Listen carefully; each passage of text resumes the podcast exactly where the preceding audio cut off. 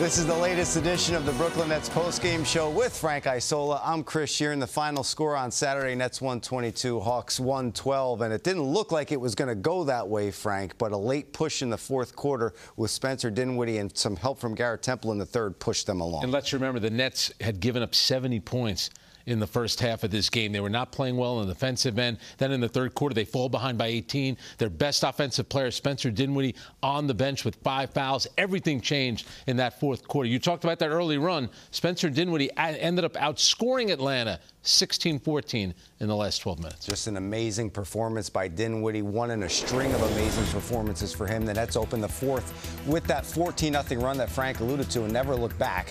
DeAndre Jordan had five points during that stretch as part of a 12-point, 20-rebound game. He also had six assists. Former Hawk Taurean Prince double-doubled against his old team, helping the Nets withstand a 47-point game from the Hawks' outstanding youngster Trae Young.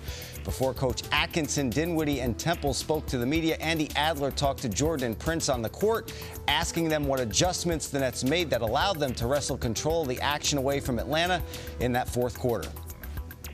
For one, we both got our hair down tonight, so that's for starters. But I think we just picked up our defense, and uh, we were able to limit them to one shot. We gave up a lot of offensive rebounds in the first half, so we tightened it up in the second half.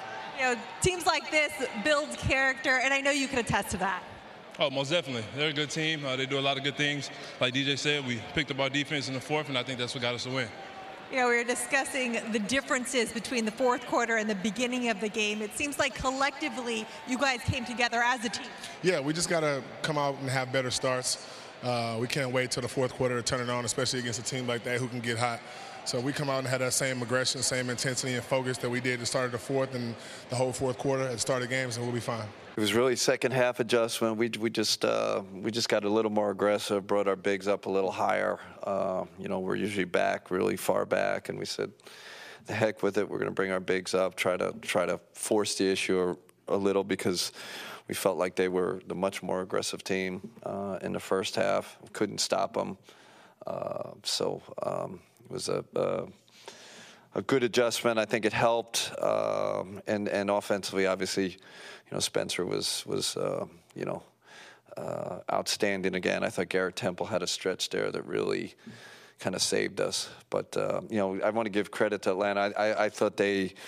Quite honestly, outplayed us. I, I, have to be honest. I think that was that, that win was pure heart and hustle and and grit and, and all those those intangibles. I, I think that's what got us to win. I think the second unit went on a little bit of run, cut it a little bit.